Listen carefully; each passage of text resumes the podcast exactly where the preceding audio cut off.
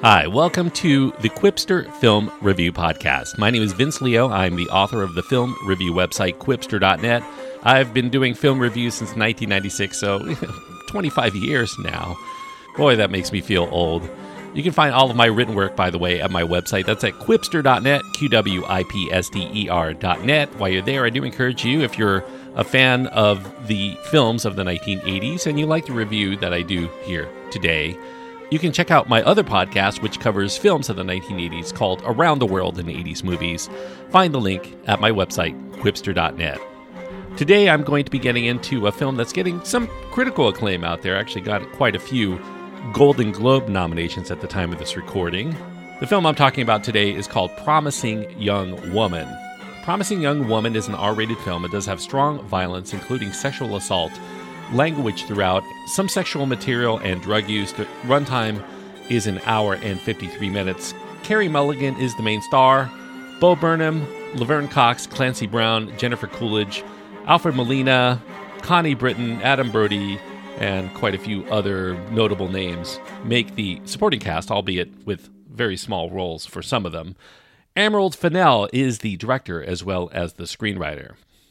Now, Emerald Fennell, if you know that name, She's directed and executive produced and was a showrunner for uh, the darkly comedic TV show called Killing Eve, but she also works as an actor. And most recently, she's played Camilla Parker Bowles in The Crown. But shortly before the Me Too movement really took hold all over social media and whatnot, Fennell had a dream. And in that dream, there was a drunk woman. She's lying on the bed of a stranger, and the stranger tries to take advantage of this young woman and she keeps asking drunkenly what he's doing. Undaunted, though, he persists in his, uh, I guess, date rape, and suddenly she sits up, completely sober, and asks again, much more sternly, what he's doing. And he cowers in defense and, I suppose, some shame. Now, Fennell, she, she was somebody who grew upset thinking about all of these teen movies that she watched growing up. She observed how easily consent was given away in these films, or maybe simply taken by the male suitors who get young women blackout drunk.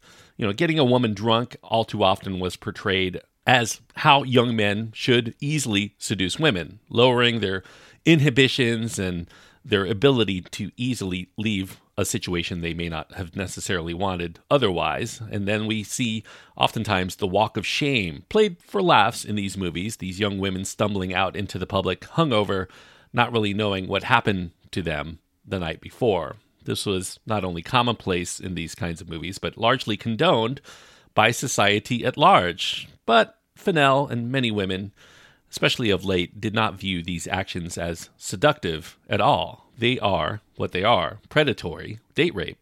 Fennell actually started working on her screenplay in 2017. That was slightly before the Me Too movement really took hold, before Harvey Weinstein was exposed, before the nomination of Judge Brett Kavanaugh to the Supreme Court. Fennell channeled all of her anger into this story about female rage called Promising Young Woman. Now, at its core, this film is a revenge thriller, but unlike others that came before, it doesn't really go for fatal attraction style violence or sexualized male gaze teases to titillate audiences. Fennell observed that women very rarely resort to violence when they're wronged, so she limited her characters to how women might act when seeking to get revenge on predatory men. So she also wanted it to be revenge done by somebody who loved the victim instead of the victim herself because there's a protective aspect that needs to be involved. Often, the victim of such a thing is too traumatized, maybe even too embarrassed to speak out or act out of fear of more trauma. But those around her who see what she's going through and maybe feel injustice for her want to immediately strike back at those who caused that trauma, as well as the system that lets these predators get away with their acts Traditionally, if this were a male revenge film, that would usually involve hunting down the perpetrators, having them experience regret for a few seconds before they get dispatched. Now, in Fennell's script, she felt a worse punishment is to expose the nature of the actions of the perpetrators, having them live with the knowledge that they have done wrong and that other people know it as well for the rest of their lives. So, determining to make the jump to becoming a feature filmmaker with this story, Fennell packaged her script within the context of a thriller to get the message across in a way that would keep audiences both engaged and entertained. Instead of this dark and brooding drama, Promising Young Woman is as colorful and light in its look and its tempo. It has a very catchy soundtrack, and it's a lot like those innocuous comedies that Fennell once enjoyed growing up as a teen. And like the protagonist and the way that she goes about her business, the comic nature really lures people in with a promise for more, but once they're locked in to taking in this film, they're taking on an unexpected detour. Now, the protagonist I'm talking about in this film is named Cassie Thomas. Cassie lives with her parents while working in this dead end job at 30 years old, a barista in a small coffee shop. Her parents have been encouraging her to get on with life in ways that really aren't even subtle anymore. Their birthday gift happens to be a suitcase. Cassie spends her evenings at the local watering holes to the point where she's in an obvious stupor. Inevitably, somebody, some of the men there, will offer to do the right thing and give her a ride home. But during that ride home, temptation does get the better of these men, and they'll tell the cab driver to take her to their home instead. And there, they reveal themselves to be, you know, not so good guys. She'll reveal herself to be not so good either. She's not so drunk. And she shames them for essentially trying to rape a woman that's too intoxicated to give consent. That's the main premise of the story. There's more to it than that. For instance, there's a, a romantic aspect to this film as well. It's hard to believe, but Cassie has a run in with this other gentleman named Ryan Cooper, played by Bo Burnham, a former colleague from medical school who's now working as a pediatrician. And here we pick up clues about Cassie's past, about how she was once on a fast track to becoming a doctor herself, but she dropped out of med school for mysterious reasons involving her best friend Nina Fisher, the victim of a sexual assault that never quite got justice until Cassie made it her mission to stop predators in their tracks. Now, Ryan seems different than all of the, the men that she's so called taking down, and he happens to crack through Cassie's tough exterior, offering her the potential for a bright future again, but she learns that the person who's most responsible for Nina's rape is happens to be nearby. He's about to get married. So now Cassie has to make a big decision which path she's going to go down. The path of promise of a life of bliss with Ryan or the path of vengeance on everybody who's done Nina and other women potentially wrong, including the seemingly indifferent school educators, the lawyers who downplayed the allegations back in the day. Promising Young Woman, in addition to the date rape culture, also explores whether one bad act should keep a person from ever being seen as good. Many guilty parties absolve themselves for being either too young or too drunk to really know what they were doing at the time. Kathy seeks those people out years later to expose that their utter lack of remorse about what they did to ruin the lives of others shows that they really aren't any better today than what they were back then. One character has been racked with guilt. Cassie determines he's one of the rare ones who's learned his lesson. Forgiveness is a theme in this film, but only for those who feel truly ashamed at what they've done. Carey Mulligan read the script and eagerly signed on. She saw the subject matter as very truthful, much more so than controversial. Many other movies trivialize the predatory aspects of college parties and the club scene, and Cassie's colorful appearance masks her darker thoughts in this film. Those inner demons, they get exercised by becoming an avenging angel, albeit only for a moment. She lures young men and catches them in their predatory acts, and yet she can't stop herself. She continues to mourn the loss of somebody that used to be her whole universe, and then she has to do it all over again. Now, audiences for this film, especially ones who are attuned to thrillers, might be ahead of the increasingly implausible and some very manufactured twists that are here in the story. There are tonal issues that make Promising Young Woman an uneven experience overall, although this film does have very fine performances and a handful of really great moments that will be recommendable for some people. Fennell sought Mulligan, by the way, for the role because she felt that this was the kind of movie that she had not seen Mulligan in before. Mulligan happens to be very soft spoken, not a very big public persona, so that makes her the kind of enigmatic figure that should surprise a lot of moviegoers with what she has to offer. She's also very talented, and she delivers a real performance within this very heightened reality of the thriller genre.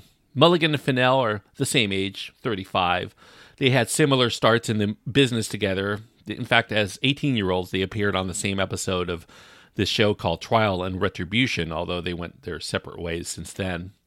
The male characters in this film are cast with actors many recognize as nice guys in other films, rom com regulars like Adam Brody, Christopher Mintz Plasse, Chris Lowell, uh, Greenfield, among others.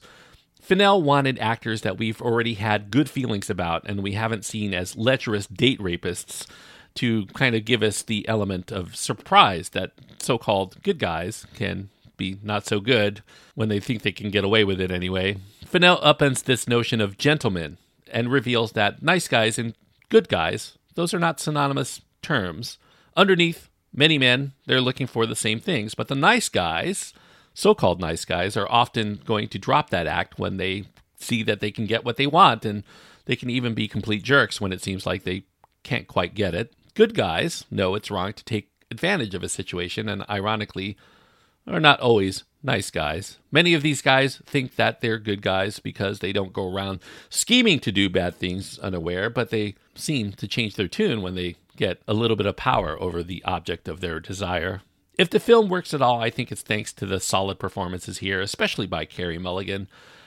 I do think she might be a little too mature in the role, and not necessarily just by her age. She just carries an element of maturity about herself that makes some of what she does a little bit more questionable than maybe another actor might have. But she does portray very well somebody stagnating through life, stuck in this whirlpool of misery and grief. I think Bo Burnham is also really, really appealing as the only guy who manages to let Cassie's guard down. He shows that he's not like the other men and his charisma really does prove infectious, especially during a charming impromptu sing along to Paris Hilton's Stars Are Blind in a pharmacy. One of the problems that I have with Promising Young Woman as a promising film here is that it begs so many questions that don't quite get answered in the course of the film, at least not as I saw it on the first time watch. For instance, how can Cassie have done what she's done every week over the course of a year in the same community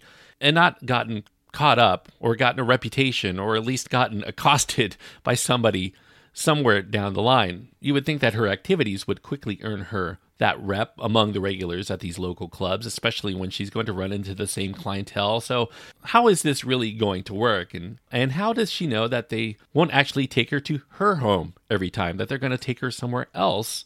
And what address does she really use? Is she really having them take her home? And what would happen if they arrive there, it's it really calls into question so much, and yet it contrives exactly what it wants to do every single time. I think one of the most contrived of all of these developments, there's a video that emerges of the crime from way back when, from years ago, and that answers one question that is necessary for this film, but it leaves so many others. It actually produces a lot of others. Like, why would the person who owns such a video keep it for so many years, maybe even transfer the file from, of course, one phone to another over those years because most people don't have their phone for too long before they get a new one. And once it is introduced, th- this is a real big tell because it's easy to guess where the story is going to go once that video does appear. Conversations within the film between Cassie and some of the people that she's confronting, they lack a lot of authenticity. I feel they they are very shorthand and not at all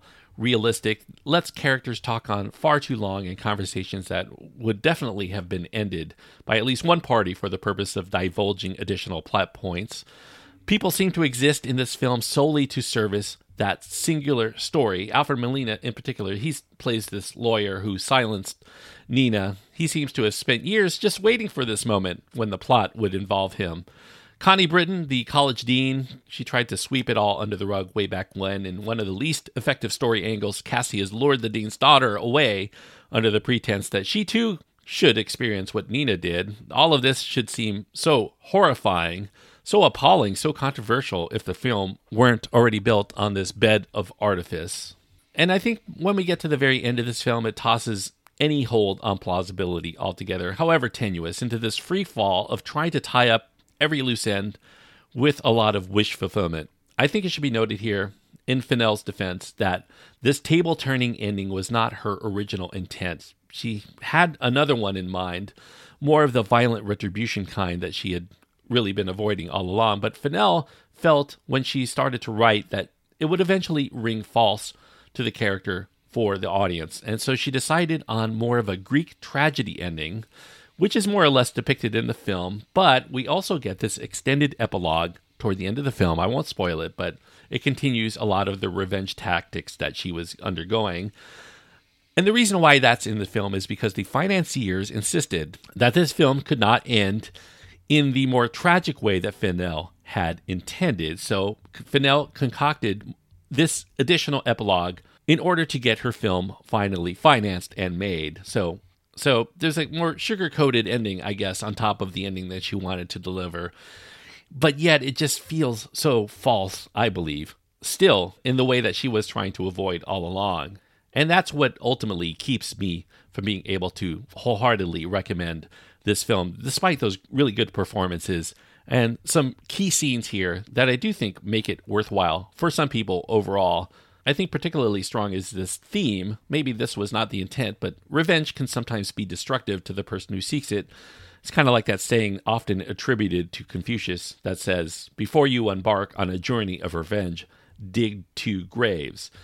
This is a real close call for me as far as whether I would completely recommend this film or not. I do think that there are enough elements here, but I do think overall for me, it just falls just short of being a film I could wholly get behind because of all of the contrivances, because of all of the characters here that I feel just serve story. They're not really very fleshed out. The actors do everything they can, and they are very good in this film, and yet they're let down, I think, by the writing of this screenplay. I like Fennell's intent. I like the message that she's trying to deliver, but I do think that this film does fall short from being something that I could easily recommend to most people. So for that, I'm going to give it a near recommendation of two and a half stars out of four. Two and a half stars on my scale means that I do think that this film had the tools, it had the talent to be something I could recommend to most people, and yet it just falls short because of the problems in tone and the artificial nature by which everybody goes about their business, while also trying to say something about real world events that don't quite jibe in the way that I think that it could have with a little bit more work. So, two and a half stars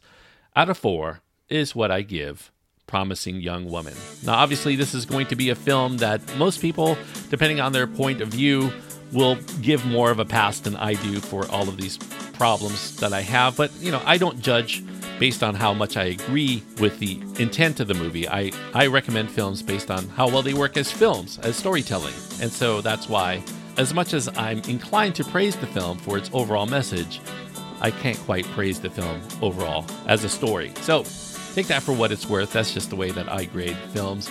If you have your own thoughts on this, I'm sure you will. You can write to me. You can find my contact information at my website. That's at qwipster.net, Q W I P S T E R.net. Links to my Twitter feed, my Facebook page, my Instagram are all there for you to contact me. Email, I do think, is the best way you can get in touch. And until next time, thank you so much for listening. And please enjoy your time anytime you get to go to the movies.